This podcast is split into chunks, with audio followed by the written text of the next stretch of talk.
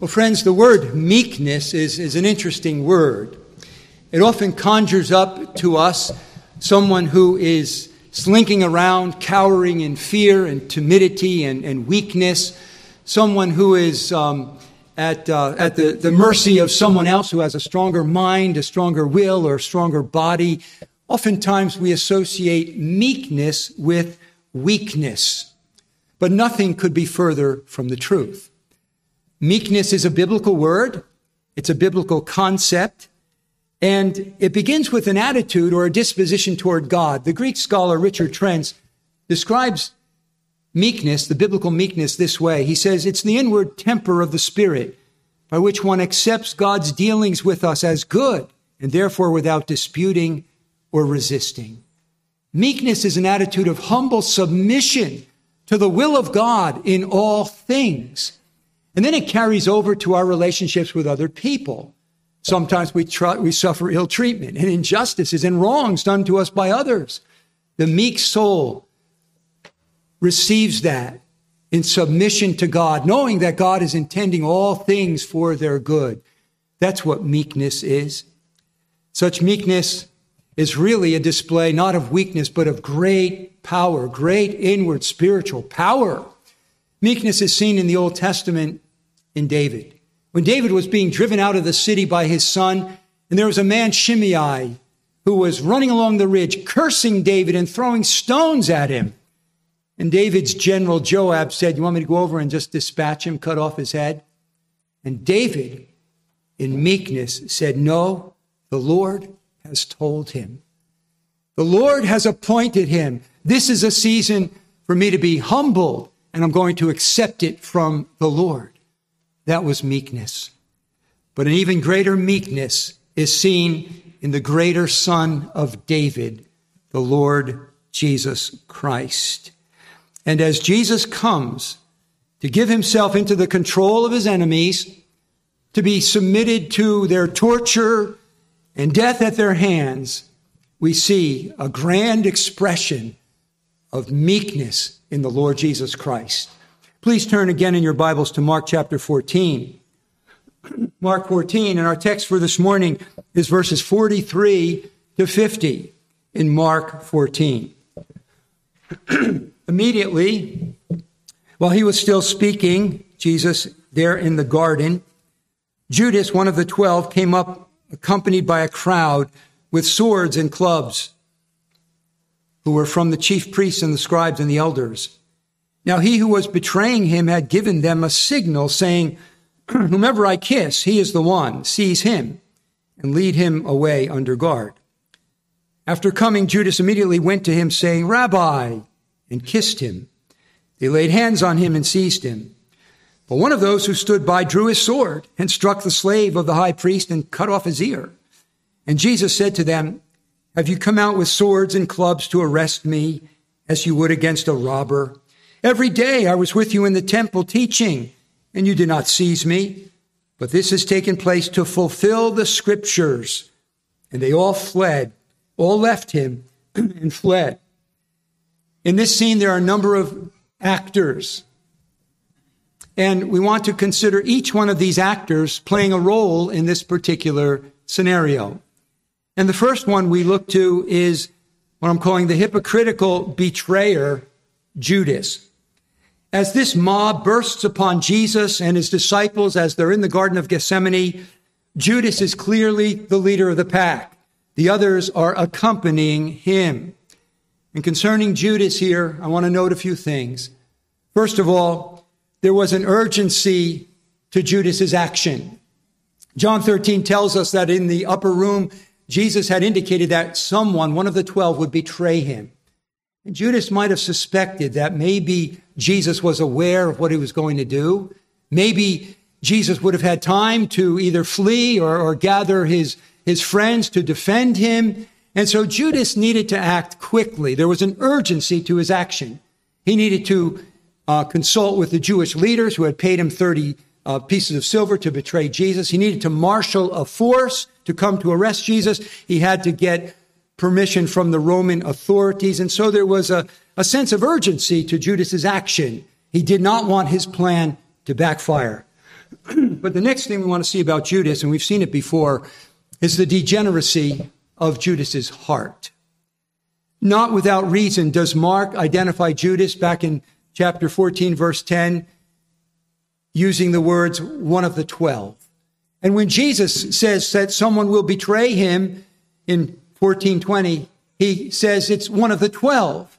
And here Judas is referred to as one of the twelve. The fact that Jesus is referred to as one of the twelve points to the great wickedness and heinousness of what he is about to do. One of the twelve calls to mind that Judas was one of the twelve intimate followers of Jesus, and he had so many privileges. You think of the astounding words that he had heard from the mouth of Jesus words of truth, words of power. You think of the amazing deeds that he had seen Jesus perform. Again, powerful, miraculous words, and yet done from a heart of kindness and compassion and mercy. You think of the sinless humanity of Jesus that Judas had witnessed. and even there in the in the uh, upper room where Jesus announces someone's going to betray him, Judas had a last minute opportunity to reflect upon what he was doing and to reverse his course, but he did not. when you think about Judas, you think of how many times he had to suppress the truth, how hard his conscience had to work to repel all the arrows of conviction that would have come to him from seeing and hearing and living with the Lord of glory. How much it would have taken for him to maintain that facade of faith and love and trust in Jesus. and so I say, what degeneracy characterized the heart of Judas. And the word degeneracy means he got worse. To degenerate means you're getting worse, you're deteriorating, you're declining.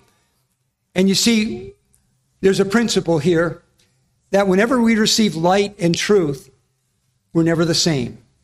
You're either going to receive truth and become better for it, or you're going to reject light and become worse for it. And for three years, Judas was receiving the light of truth from Christ, from his words, from his deeds. And he kept repressing it and suppressing it and repelling that. Judas didn't get to where he was overnight. He degenerated by continuing to suppress the truth that was coming at him. And even with an 11th hour opportunity to repent, he did not do it. The lesson for us, brothers and sisters, is that we need to make sure that we are responding rightly to light that we receive. There's a proverb that says, buy the truth and sell it not. We're constantly growing in the truth, aren't we? Do you know all the truth you're ever going to know? No. As a Christian, we're learning more truth as you read the Bible in your personal devotions. Hopefully, as the word is preached to you and taught to you, we're learning new truths all the time. What do we do with that truth? What we do with that truth is very crucial. If we receive that light, we process it and say, well, that's a new truth. In fact, it's contrary to what I've always believed, but I'm going to search the scriptures to see if it's true. When we respond to that light positively, we grow in the truth. We go as the scripture, we grow in the scripture says as from light to light and from faith to faith. And as the proverb says, our path gets brighter and brighter.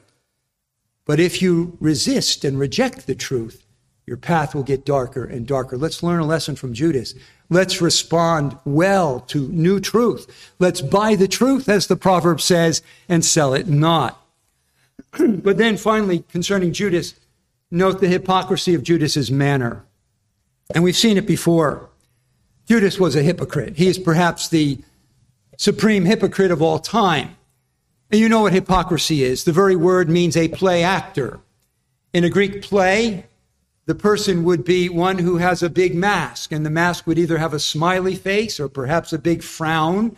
But what you saw on the outside did not tell you what was going on on the inside, what was on the face of the actor that was behind the mask. And so a, a hypocrite is a play actor, one who tries to project on the outside something that he or she is not on the inside. The psalmist says in Psalm 55, He has put forth his hands against those who were at peace with him. He has violated his covenant. His speech was smoother than butter, but his heart was war. His words were softer than oil, yet they were drawn swords.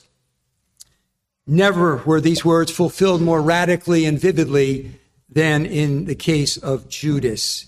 In verse 44, he needs to give a signal to the men so that they might identify the person they're supposed to arrest. The Roman soldiers probably wouldn't have known Jesus and recognized him. Maybe the, the temple police who were there could have recognized him. But then again, it was dim light, and um, they needed to know which one to arrest. It's a statement, in a sense, about Jesus' humanity as well. Jesus was an ordinary man. Judas didn't say, oh, by the way, he'll be the one who's eight feet tall. Or he'll be the one with the, the halo around his head. Or he'll be the one glowing in, in luminescence. No, Jesus was an ordinary man. And there needed to be some signal so that the soldiers could know who to arrest. What signal does he give? The one that I kiss. And so Judas comes up to Jesus and he calls him Rabbi. A term of respect, although R.C. Sproul notes that when a disciple met a rabbi, the rabbi was the one who was supposed to speak first. It was disrespectful for the pupil to speak first. So it could be that Judas was violating that and showing some disrespect for Jesus and calling him rabbi. But then it goes on to say he kissed him. And, and the word used in the second sense has a prefix in front of it. It's an intensive. He, he kissed him tenderly. Maybe he kissed him repeatedly. Now, Judas had played the hypocrite for three years to the point where he had fooled the other disciples, right? They'd even entrusted him with the bag. He was the treasurer. He fooled them all. But inwardly, he was a treacherous traitor. And now his long standing hypocrisy is crowned with one final epitomizing display of his play acting. He comes up and he kisses, a sign of affection for one his soul hated. Judas, the hypocrite. What wretched hypocrisy. What do we learn from that? Well, the obvious lesson for us is it's a warning against hypocrisy, isn't it? Might I be speaking to someone here who is a play actor? You're trying to project on the outside something different than you are on the inside? If you are, I would call you away from that. David played the hypocrite for the better part of a year when he refused to confess his sins of adultery and murder. And in his Psalm of Confession, Psalm 51, he says to God, God, you desire truth in the innermost being. You see, friend, if you're playing the hypocrite, what people think of you is not the most important thing. It is what God thinks of you, what God in fact knows about you. And He knows everything about you. Why be the hypocrite? Don't fool yourself by trying to impress other people. It is not before other people that you and I will stand one day in the judgment. It is before God. And so I would call you not to fool yourself by trying to fool other people and playing the role of the hypocrite, but I would call you before the God who desires truth in the innermost being to be honest before God. And the best form of that honesty is to recognize that you are a sinner. You fall short of the glory of God. And you're under the wrath of a holy God. And to be honest about the fact that there is only one Savior, one way of forgiveness, one way to heaven, and that is Jesus Christ, who died in the place of sinners. And I would call you to honestly repent, believe in Jesus. But Judas, as a hypocrite, is also instructive for us as a church we don't want hypocrites in the church, do we? We shouldn't want to be a hypocrite, and we don't want hypocrites in the church. One of the safeguards we have, I think, following the Bible, is that we seek to baptize and receive into the church only those who have a credible, believable profession of having been saved and changed by Jesus. We call it believer's baptism. We want the church to be a, a regenerate membership. Now, we have brothers and sisters whom we love, but they baptize babies. Do you know why they do that? They baptize babies, and those babies, as infants, become members of the church and they're considered part of the new covenant because our brothers and sisters who hold that believe that the new covenant community is to parallel the old covenant community. In the old covenant community under Moses, there was the visible church made up of believers and unbelievers. And then there was the invisible church, the true believers. And our brothers and sisters who baptize babies believe that the new covenant community is to be parallel to that. That there's a visible church that's going to have believers and there's going to be some unbelievers. And then there's the invisible church of true believers. We don't believe that. We believe no, the visible church is to be made up of those who are truly regenerate, converted, saved people. Now, is that going to be perfect? No, because we're fallible in our discernment. But that will prevent a lot of people coming into the church who are not truly regenerate. And so we try to hear their testimonies and we, we welcome those who are true brothers and sisters. That's why we have people give their testimony and we affirm, yes, you're one of us. You're a sheep. You love Jesus like we do. Come on in.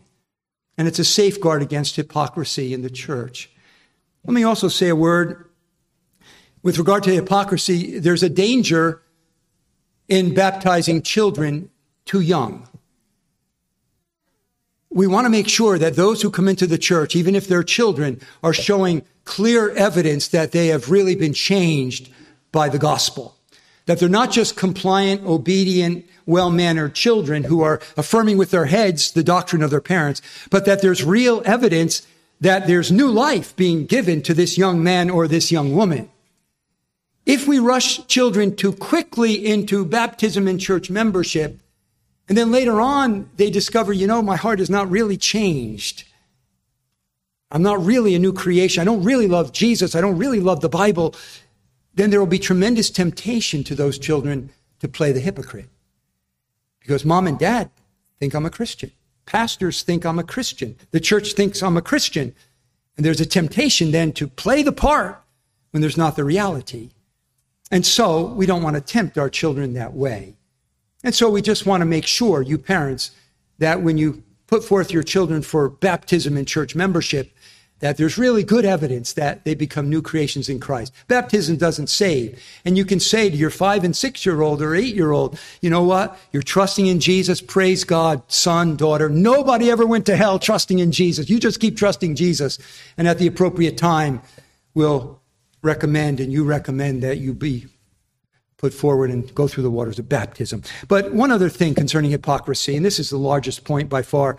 Um, when we see Judas's hypocrisy, it helps us when we see professing believers, even professing leaders in the church, turn away from the gospel and apostatize and disown Christ.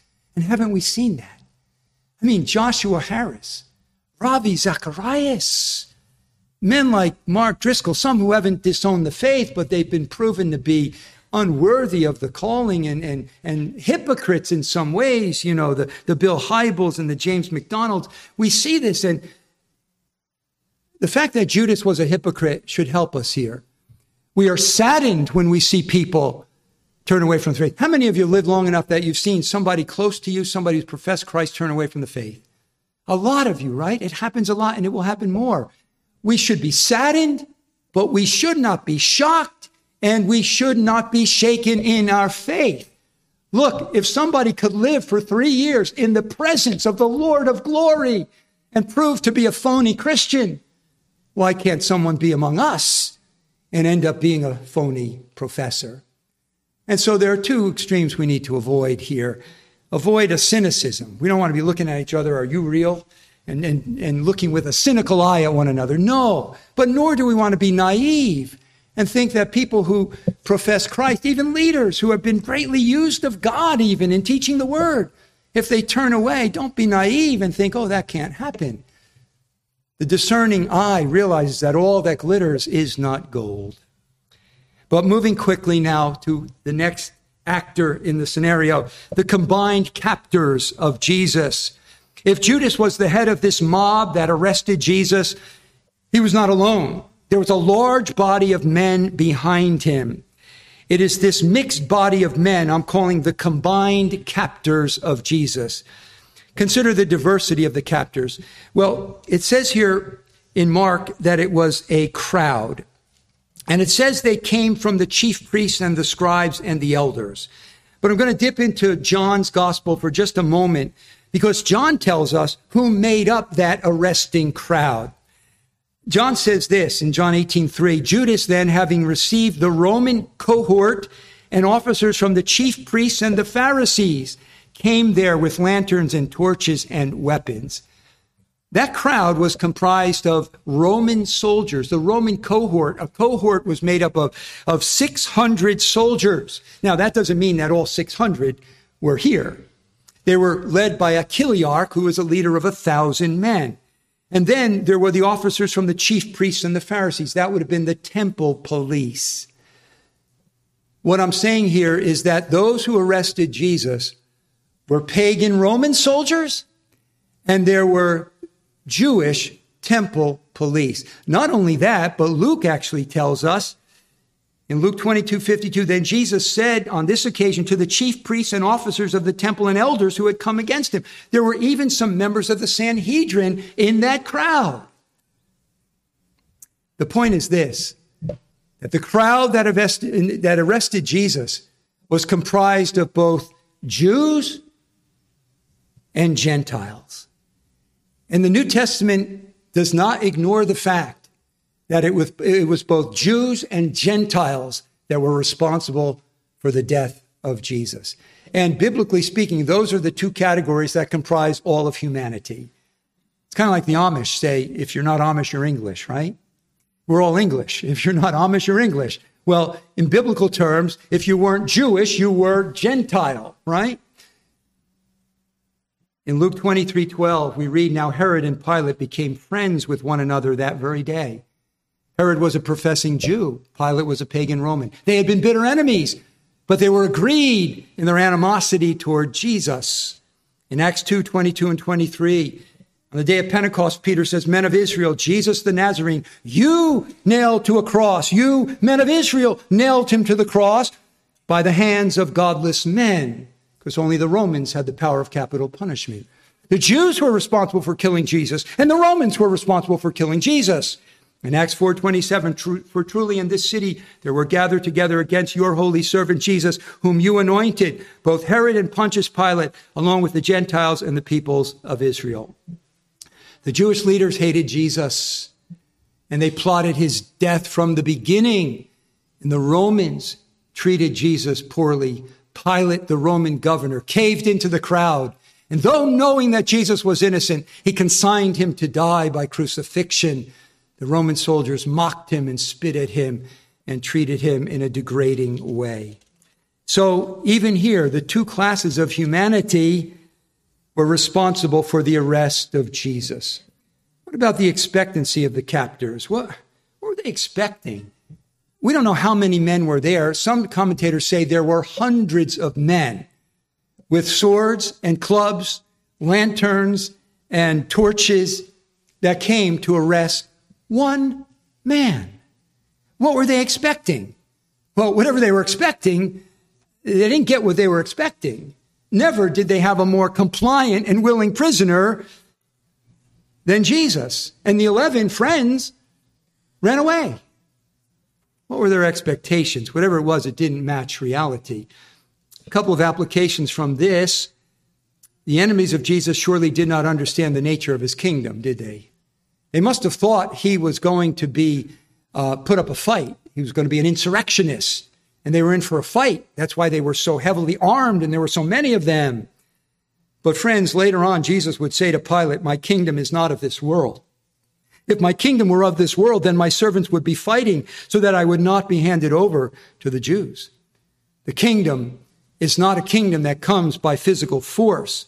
It doesn't come by the sword. It, it doesn't come by political power. The kingdom that Jesus came to bring comes by the power of the gospel of grace that would regenerate sinners and bring in the kingdom. And then the fact that there were Jews and Gentiles who arrested Jesus points to the fact that sin is universal. Everyone is a sinner, for all have sinned and fall short of the glory of God. But it also means that the whole world is eligible for salvation. And so Paul says in Romans 1:16, I am not ashamed of the gospel. It is the power of God for salvation to everyone who believes, to the Jew first and also to the Greek. And that's why we have a universal commission. Go and make disciples of all the nations because there's a universal sin problem. There's a universal solution in the gospel and there's a universal commission to go because God is going to take for himself a people to the ends of the earth to enter his kingdom. But there's a third party, third actor here. I'm calling him the deluded defender of Jesus. The identity and activity of this defender. As the soldiers move forward and they lay their hands on Jesus, we read in verse 47 But one of those who stood by drew his sword and struck the slave of the high priest and cut off his ear. Now, Mark doesn't tell us who it was, nor does Matthew or Luke. John, however, tells us who it was, and you all know it was Peter, right? It says in John that Simon Peter, then having a sword, drew it and struck the high priest's slave and cut off his right ear. Typical of Peter, impetuous, impulsive, acting before he thought. But why doesn't Mark and the other synoptic gospels mention it? Mark actually was the follower of Peter. Mark was writing in his gospel the information he got from Peter. Was because Peter said, hey, look, that, that puts me in a bad light? Uh, no, Peter never tried to shield himself from shame. I mean, already in the gospel, he's contradicted Jesus twice, right? The gospel writers aren't trying to put up a front and make themselves look good. It wasn't because of that. Commentators speculate that it was to protect Peter from Roman retribution. But John mentions Peter because perhaps by the time John wrote later on in the first century, Peter had already died. And it could be to protect Peter. Oh, you're the one from Roman retribution. We don't know. But anyway, it was Peter. Was it crazy? I mean, what was he thinking? You know, there are hundreds of guys with swords and clubs, and, and Peter's one man, and he takes a whack at this high priest slave. What was he thinking? Was that crazy? Well, if you read the other gospels, when they come to Jesus and they ask who he is and he identifies himself with I am, it says they fell to the ground backwards. Wow, what a stunning statement. Something supernatural happened when Jesus said, I am the divine name. They literally fell backward to the ground. Maybe Peter saw that, saw that, and he said, Hey, maybe we can take these guys after all, if Jesus is going to fight for us. And we should remember, too, that Peter was still in his bravado mode of self confidence. He had not had that humbled yet. But anyway, um, he took a whack at the high priest. He, he was aiming for his head, no doubt.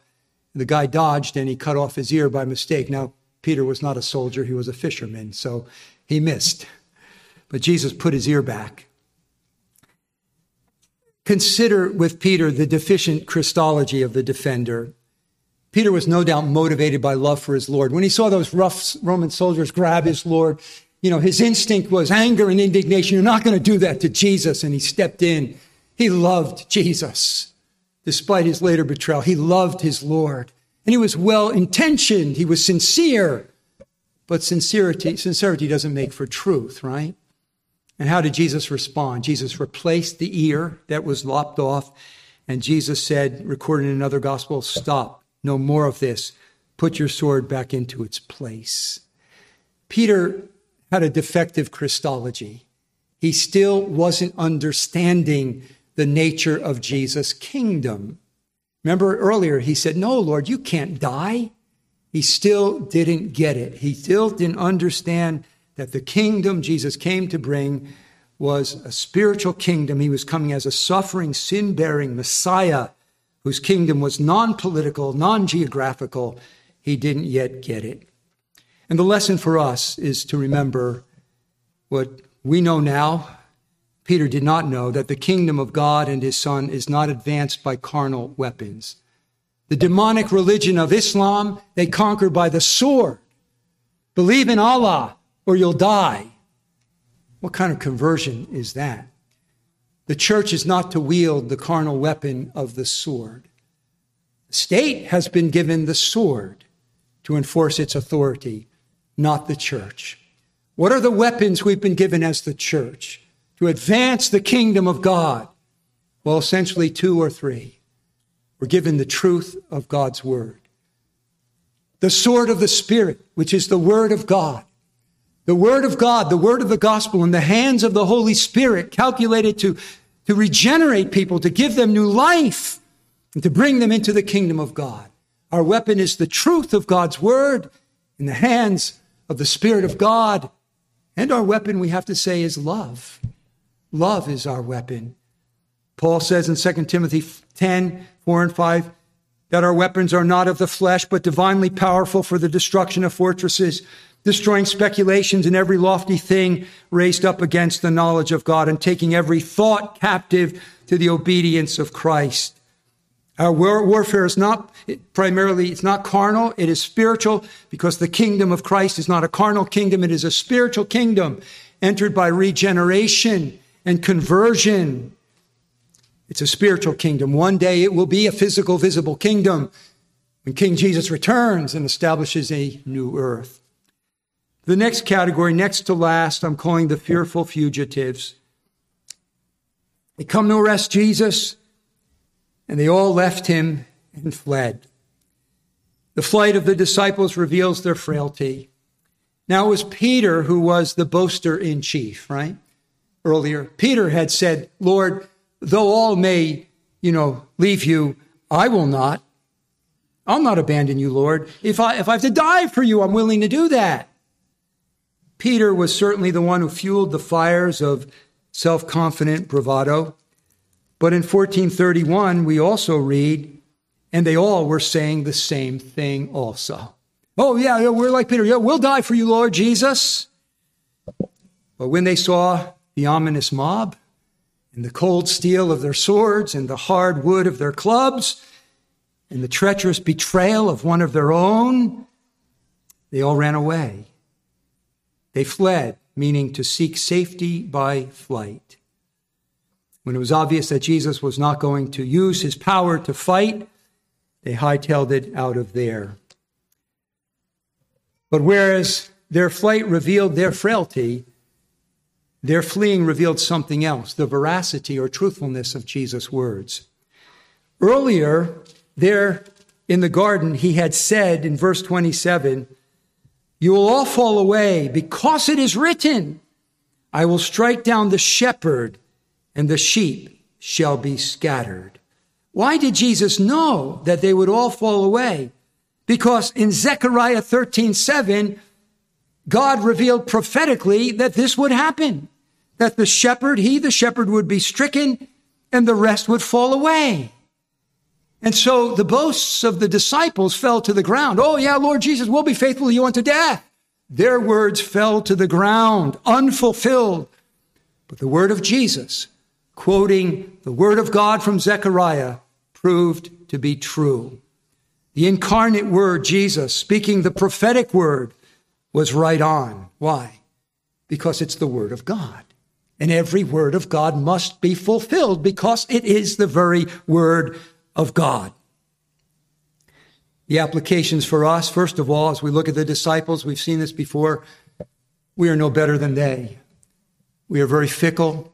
We don't know ourselves as well as we ought to know ourselves. And we ought to have a growing self knowledge and a growing humility, realizing that apart from, as Jesus said in John 15, apart from me, you can do nothing. And yes, I can do all things, but only through him who strengthens me.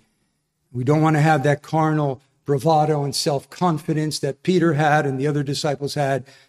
We want to have an accurate sense of our own frailty, our own weakness, knowing that if we do any good, if there's any courage in us, any boldness in us, it's only by the grace of God that is given to us.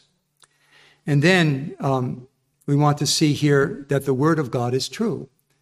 Jesus said, I'm going to be uh, smitten and you're going to be scattered before it happened. Why? Because the word of God, hundreds of years earlier in Zechariah, said it would happen. You see, we are people of a book. We're people of special revelation. We are living our lives now and hoping for our life in the life to come all based on this book. Everything is staked on this book being the Word of God. The Old Testament is the Word of God, profitable for teaching, reproof, correction, training, and righteousness. And the New Testament given through Jesus and his apostles is the Word of God. We stake our lives on it. We stake our eternity on this book being true. But finally, what I'm calling the captive controller of the situation, Jesus himself. Who was really in control in the garden? First of all, I point you to the, the moral control of the situation. Jesus showed his moral superiority to his captors. First of all, the boldness with which he, he agonized in the garden, but he came out victorious on the other end. Not my will, but yours be done. Get up, men. Let us be going. Behold, the one who betrays me is at hand. With noble courage, Jesus faced his captors. There's a nobility there. There's a moral superiority there. Proverbs 28 1 says, The wicked flee when no man pursues, but the righteous are bold as a lion. Why was Jesus bold and courageous? Because he wasn't guilty. His moral courage was because of his moral purity. And he faced his captors with courage, with boldness. His moral pure superiority is also seen in the rebuke he gives to his captors. Verses 48 and 49. He says to them, Have you come out with swords and clubs to arrest me as you would against a robber? And by the way, a robber is not a petty thief. It's an insurrectionist. We would say it's like a terrorist. Every day I was with you in the temple teaching, and you did not seize me. But this has taken place to fulfill the scriptures. He rebukes them. He says, If you men had a righteous cause, and if you had moral courage, you would have arrested me any time when I was teaching publicly in the, in the, in the temple. I wasn't doing this stealthily and secretly. He points out their moral cowardice by coming at night to arrest him. And we see the moral superiority of Jesus. But then we see the sovereign control of the situation that Jesus exercised. But to fulfill the scriptures, this is going to happen. I'm going to allow myself to be arrested by you because the scriptures have prophesied it. You see, the events taking place there that evening, including the betrayal and the arrest in the garden, were not happening ultimately because of the will of the Sanhedrin the will of the soldiers or the will of Jesus. They happened as they did because from eternity past, the Father and the Son had made a covenant that the Son would come and he would redeem a portion out of his fallen race of humanity. And that message, that gospel was progressively revealed through the scriptures, beginning with Genesis 3:15 and then going on and showing in Genesis 49, this one will be from the tribe of Judah. And 2 Samuel 7 will be a descendant of David and go through the, the prophecy of Isaiah and all the, the teaching about the suffering servant. And, and this light of gospel truth progressively unfolds through the Old Testament so that the prophets might be fulfilled. So friends, in the garden, Jesus was not taken by surprise. He was not a hapless, helpless victim of the malice and shrewdness of his enemies. He knew his hour had come, and he knew it was planned from eternity past for him to submit to betrayal and arrest and ultimately to death, because it was stated in the scriptures. So, of all the players on the scene in the garden that evening, with that momentous event, who was really in control? Who was really calling the shots? It wasn't the treacherous, money loving hypocrite Judas. It wasn't the hate filled, diabolical Jewish leaders. It wasn't the formidable club and sword wielding soldiers of the Jews and Romans. Who was in charge in the garden? It was the captive, the willing, lamb like captive who was in perfect control. It is said that Jesus Christ reigned from the tree, and he reigned in the garden. He had the physical power. He says in Luke that he could have called six legions of angels. A legion is about 6,000 men, 72,000 angels. The hymn says he could have called 10,000 angels to destroy the world and set him free.